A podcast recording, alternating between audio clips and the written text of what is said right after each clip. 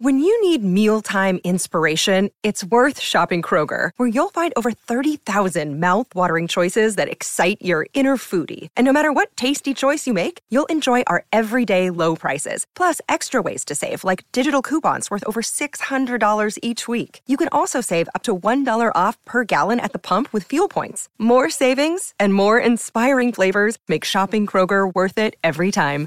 Kroger, fresh for everyone. Fuel restrictions apply.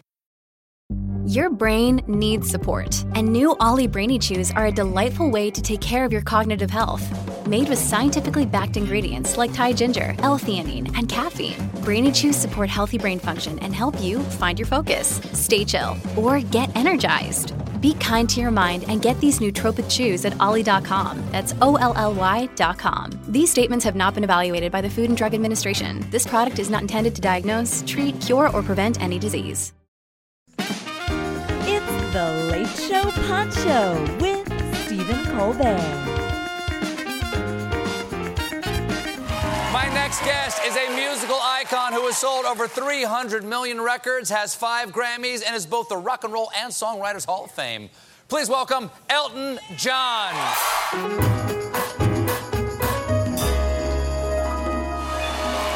This is for you. I know. This is for you. Elton John. Elton John. now, Elton John, thank you, thank you so much for being here. I, this is going to be slightly difficult for me because I'm going to geek out at you extremely hard. When I was in third grade, I had a band called Nebula 5. There were only three of us in it. I was the lead man, Gray Motsinger on drums, Tommy Whittle, who went by Tommy London in third grade on piano. We did all Elton John songs. I was an Elton John in eighth grade. At, at eight years old, I was an Elton John Wow. tribute performer. Thank you yeah. very much. Yeah. Well, it's uh, you, uh, you got the new box set here. It's called Elton John Diamonds. Okay. It's got every. It's Elton the John it's the very last of the uh, greatest hits packages you'll ever see. And, It's, uh, it's the greatest of the greatest yeah, hits it's packages. got everything on there, and uh, it's. I came up with the title Diamonds because, you know, I like diamonds. Well, there it is. You're Elton Yeah. John. You get to name it. Now you got uh, uh, you got uh, the diamonds out. You're on tour. You're still performing in Vegas. Uh, you work with the Elton John AIDS Foundations. You're raising two sons. What is it like for a pop star now to have two young sons? Is it cut It's- into your it's- cool at all? It, no, it's just changed the whole landscape of our lives. Um, I never thought I would be a dad, and it came to pass. And my children will be seven and five very quick soon. Um, and it's just the best thing that's ever happened to me. Uh, other than you know, I've had so many great things. I've been so blessed during my life. I had a great career. I got sober. I met my husband, um, and the career's still going. But the greatest thing that ever happened was having the children because it takes the focus away from me. Now, Diamonds specifically said is celebrating your 50th anniversary of songwriting partnership with Bernie Taupin. How did you guys meet? God, it's funny. I, I was in a terrible band, not a terrible band, but a mediocre band, and I was getting fed up with playing to people who were eating fish and chips and in a cabaret thing.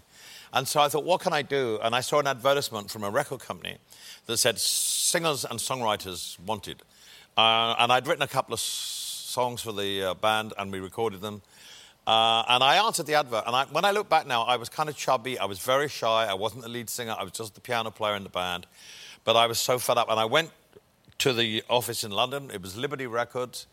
I went in there, and it was hundreds of reel-to-reel tapes. There were no cassettes in those days. This is going back into sepia. This is in the late 60s. Um, and there were piles of envelopes. And the guy behind the desk said, What do you do? I said, Well, I can sing and I can write songs, but I can't write lyrics. I'm hopeless. So he said, Well, why don't you just take this envelope? And he went through a pile of envelopes. It could have been any envelope. Talk about kismet. He gave me an envelope which was sealed. I took it back on the, the tube train or the subway, uh, and I opened it and I read it, and it was burning. I could have been any envelope. I mean, it was just that was the envelope he gave me. Did any of those songs, any of those poems become songs? Absolutely not. No. they were they were very nice. I, I found them lovely, and it was the '60s. They were very esoteric and very flower powery and very sweet. But I, I I wrote melodies to the songs and I liked them. And subsequently, we got a um, a songwriting contract with Dick James, who published the Beatles. Um, and it was a long time before we made it. But that, the three years that we were struggling. Um, But when you was made great it, boy, did you make it? Because if I'm not mistaken, so uh, uh, escapes me. Your first album was The first album was Empty Sky, but the first breakthrough album was Elton John with your song on it. So Okay. That was 1970. 1970.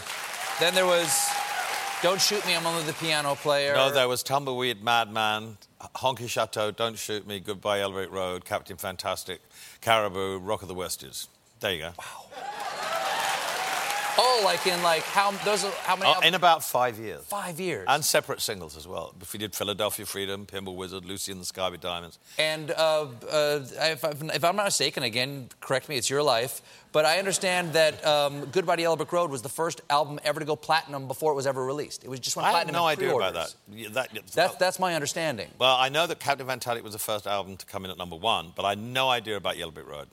But It's you know what? good. We were so busy and we we we we love what we were doing so much that we didn't really pause for thought. We just we're having so much fun, and when you have that adrenaline, and when you have that impetus, and you're successful, um, we were like kids in candy stores. So we just loved what we were doing, and that helps. Well, uh, the, the, the, the new collection of collections here is Diamonds. It's got stuff like You Can Tell Everybody This Was Your Song, Hold Me Closer, Tiny Dancer, Oh Rocket God. Man, Honky Cat.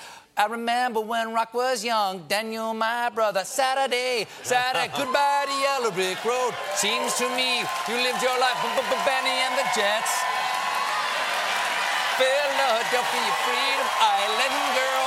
Someone saved my life tonight. Don't go breaking my heart. Sorry seems to be the hardest word. Little Jeannie. Diamonds. Elton John. Up next, Brandi Carlile.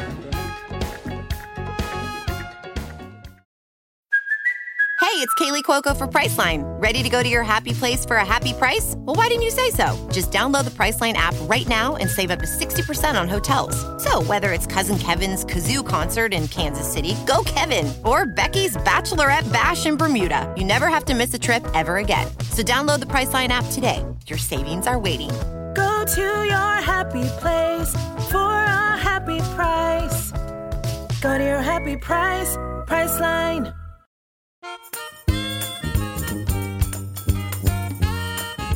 Hey, everybody, welcome back to A Late Show.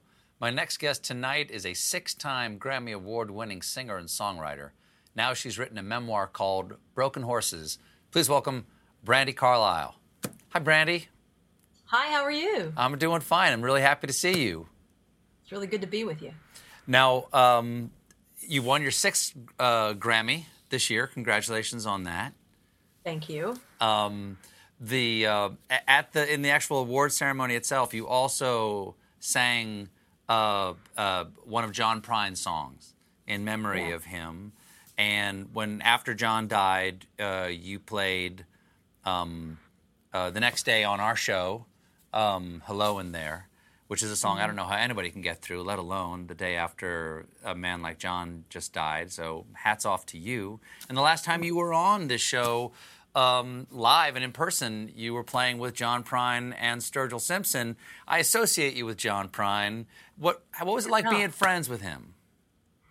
Man, being friends with John Prine was like being friends with like a prophet who makes you laugh, you know, as well as sort of foretelling the, the human future. He was really special, really special, really fun, and really humble man, but brilliant.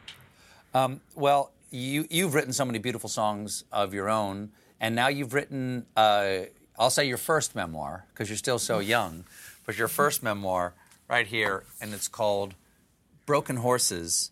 Um, how is writing a book different than writing a song, other than the fact that it, it doesn't have to rhyme? What what's the challenge here for you? Well, when I started writing it, I didn't know if it was a book or a song or just an essay or, or but it just kept coming and it just didn't stop. And I started realizing, well, this isn't three and a half minutes. This is this is something else. And it was a stream of consciousness, so I guess it felt easy, or it felt like it was coming from a muse somewhere. But um, it was hard after it was over to stand behind it because it's it's really hard not to have all that metaphor to wrap yourself up in and, and hide behind. And I'm still dealing with that right this second. Well, what what made you want to write it now? What what was the motivation for a memoir? As again, as such a young person. Well, I've never really sat down to write a song, and I guess I didn't really sit down to write a, a book, but I wanted to write um, my experience with my faith journey and faith trauma as a queer person, and and the way that that played itself out, and as a, as a teenager with my my baptism story. So I started out writing my baptism story, and um, and I realized I just wanted to keep going. Well, tell me about that baptism story because I'm fascinated by it and also the way you held on to your own faith in, in the light of it. Do you mind telling that story to the audience? Yeah, absolutely. When, when I was a kid, um, I was involved in like a Baptist church, and um, my dad's words, not mine. My dad used to always say, Baptist or mean, Baptist or mean. He didn't want me to be involved in it because I think he knew that, you know, that the rug might get pulled out from under me. And, but I really loved it. And, um, I decided to get baptized and I went up to the front of the church and I declared that I was ready for this to happen. It's like Baptists are kind of big on public accountability. So um, we scheduled my baptism and I went to all these classes and I, you know, I, I was really young. I don't even remember, probably 16, something like that. And the day of my baptism, the town was there, my parents were there, and the pastor pulled me aside and um, told me right before it was about to happen that he wasn't going to do it because because I'm gay. And um, it was just one of these things where I don't know if it was supposed to be a shock or if he thought that somebody was gonna something was gonna get denounced or that there was gonna be some kind of repentance moment or whatever. But it just turned into this movie of me like running out of the church in front of everybody that I loved and being really humiliated.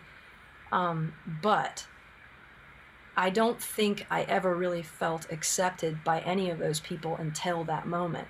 So, really beautiful things came from that trauma, and I've been able to sort of hold on to and maintain my faith in spite of and maybe because of that day. When you say maybe because of that day, what is it about that moment or that reaction from your community that that led you closer to, for lack of a better word, the Lord? Well, I think like a lot of queer people have a lot of big, deep spiritual trauma, but they also have these really intense understandings of spirituality, maybe more than other people who haven't been traumatized by it, because it's like doubt leads to faith in a way that, you know, uh, questions lead to answers, but like your faith can get really intimate and um, really beautiful when you quite literally cut out the middleman, when you're, when you're rejected by a church or by clergy. There's no one between you and the, you know, and the unseen. Um, one of the things that I um, I'm jealous of a, a lot of musicians uh, because of their talent and the magic they can do, but also like your friendship with John Prine, I'm also a little jealous of your friendship with Joni Mitchell. Um, that is another spiritual leader right there. And, I don't blame you. Oh yeah. Oh my God, this is this. We have a photo here of the first, the night that you met Joni Mitchell for the first time and that expression, that expression on your face right there, I have. Call that I'm, get, chill. I'm getting a, a contact high right there, just looking at that photo. And then here's another amazing photo. This is you. Where is this? This is you backstage with Joni Mitchell. Where, where is this? Oh, that was the night I, I did the whole Blue concert. I covered the entire Blue album, beginning to end. This blows me away in terms of an act of just raw courage, which is the people at home who don't know. Joni Mitchell has the an extraordinary album called Blue, and you performed the entire thing one night in Los Angeles, right? Yeah, yeah. And and it was and it was a full house, and you and other musicians on stage performing for her. You performed mm-hmm. one of her greatest albums to the master herself. How, where did you find the courage to do it? Buddy, I don't know. I had to get hypnotized to do it. And I mean, I'll tell you what, I, I was so terrified. And I, but I lost it all. I walked out on stage and I, I went, I am on a lonely road and I am traveling, traveling, traveling. And I look up and I just see the whites of Joni's teeth and she's sitting next to and holding hands with Elton John. And I was like, this is what's happened to me in my life. This is where it's come to. And I just, all the honor just took over the nerves, and it became like the greatest, my greatest, I think, musical moment. Coming up, Tegan and Sara.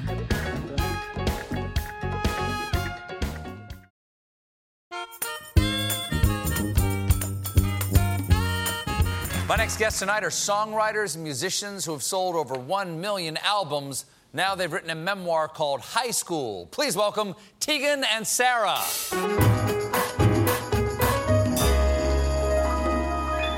Um, well, you guys have been songwriters for, oh, well, how long? 15, 20 years? Hundreds and hundreds of Hundreds and years. hundreds of years. Yeah. Okay, so about, about two decades, something like that. Yeah. Uh, now you have written uh, your first first book. Yes, First book. That was published. It's called that was published. it's called High School, and I like it. It's got a it's got this basically high school bathroom quality mirror on the front. Yes. And um, why'd you why write this? Because you just wanted to relive those happy years. So Tegan and I are twin sisters. We grew up in the 1990s. Uh-huh. We started our band in the 1990s, and we wanted to write our origin story. And our origin story, yes, please, go ahead. Yep. yeah. Little Nirvana. It's real. Little It's Nirvana. real. Oh, I believe I believe Yeah. it. No, I, I think I went to school with these girls. Yeah. That is. We got a little, you know, they don't, it's sort of like your passport photo. Like, they don't really want you to smile in Canada, so they're just like, look serious for once. But Oh, really? a oh, little okay. bit. I yeah. didn't know that. No, it was Yeah. a choice. But yeah, we wanted to write our origin story because that, those years, actually this year specifically, that's grade 10, and we're 15, Oh. and we oh. started writing our first songs at 15. So we wanted to write that story. And then, you know, it wasn't just a music memoir, it really started to be about our identity as twin sisters and as songwriters, as creative people, and also, hold on, we're queer as well. So we cover that as well. It's like, it's all of those things. It's a lot to cover in a book. Sara just came out, you guys. Sara just came out. It's uh, you're very brave. I finally said it. uh, as twins, Yeah. um, uh, you know, people who aren't twins like me have these ideas in their head that twins kind of have a special twin language and things like that. Did you come out to each other first, or did you tell other members of your family or friends and only sort of wonder what was going on with the other sister? Um, you know, that was part of the reason why we wanted to write the book because for 20 years we've been telling the story, and I feel like people don't believe us, but we didn't ever tell each other. Sara carried on these relationships behind closed doors. I, I obviously was suspicious because I was always like, Sara and I always shared a best friend, and when Sara started sleeping with said best friend, I was no longer invited to the sleepover. So I was very like, what's happening behind this closed door right now? And I was like, get a life. Yeah. You know? It was tough. So we, you know, Who was, uh, who was actually born first? I was. So you're the older sister. Yeah. But more immature. You know, she found her identity later in high school. Yeah, Sara was more advanced. She, she's tr- trying to be a jerk, but it's actually true. She was more advanced. She's succeeding, She, actually. in yeah, she's, She's succeeding. Very, yeah, she, but she, she was very advanced, and she, I, w- I felt very left out. And we really want to tell that part of the story. I think when you hear queer stories, they're always really like positive, and then when you hear people meet us, they just are like, "Oh, it must have been so great for you guys. You must have been best friends and confided in each other." And I, I'm always like, "No, we hated each other. We used to beat the crap out of each other all the time, and we never talked to each other." I only found out Sara was gay when we wrote the book. That's not true. That's not true. That's It's like the index. that's This is like a bit because we Check lie the a lot in the on book. that one. Yeah. sure that's not case. true. What kind of songs were you writing in high school? So what were those? For, you said you were in the, the, these girls right here. Yeah. No, they didn't. They didn't. You know, they didn't talk to each other and they beat up on each other. But right there, but but they're writing songs together. What kind of? What were the songs like? I think in a way, you know, we we talked about ourselves to each other in music. Yeah. Mm-hmm. I would write a song, and I think it gave Tegan an idea of where I was at mentally, emotionally. Um, we just made an album of songs that we wrote when we were 15, 16, and 17. Is that what this is? That's what that is. That's like uh, all songs we wrote in the 1990s. Hey, I'm just like you. Yeah. And there's songs like Don't Believe the Things They Tell You, They Lie. Or like, we don't have fun when we're together anymore. I mean, you know, things that young people can say that adults would never say to each Yeah. other. Oh, I, I know. th- I know those feelings. Yeah. I know those feelings. Yeah, I think you'll like the record. You might, you know. Did this? Any of the stories in here surprise your parents? Were they shocked by any of the stories in here? Okay, we did a lot of LSD. I feel like you're I feel like I'm coming out to you in so many ways right now. Like we Sure. I want you to like us and I want you to think of us as like responsible people. So full disclosure, we don't do LSD anymore, but we we did experiment with drugs and alcohol and my parents like loosely knew that. We would say joke we would say jokingly like I took acid in high school, but my mom was very disturbed by how much we did it. How much are we talking here? And at any point did you think you were a bee and tried to force yourself through a keyhole? no. Because that's what I was told in high school. Really? Yeah, I never did acid, but they said if you did acid, my teacher, Mr. Paff, said if you did acid, you're going to think you're a bee and try to force yourself through a keyhole, and you'll have uh, head-turning scars the rest of your life. For Okay. what you do to your, for what you do to your face is you try to force yourself through a keyhole. I would have been like, that sounds rad. Yeah. What we were told was that it will, it will, the LSD will build up in your spine, and then you, you, You could. can't be an airplane pilot.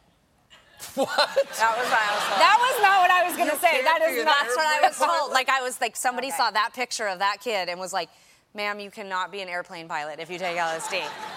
You two got off easy. You got told you were going to become a bee. You told Think you I got was told a you bee. weren't going to be a pilot. I got told that it would build up in my spine and I would ha- get like Flashbacks. Uh, flashbacks and Yeah. maybe like lose my mind. Like actually, and then I think our mom told us we might, you know, if we ever tried LSD, we would jump through plate glass. That didn't stop us. I don't know. We did it like 50 times. Can- Can I say can I say one that thing a for my lot? mom? Can I sure, say one sure. thing Say for something my for mom? mom. Oh God. Mom Oh my God. asked us to publicly talk about the fact that we did experiment with drugs and it brought us closer together. We had a difficult relationship. We had fun when we were on drugs and we replaced that Sara's bad such a narc.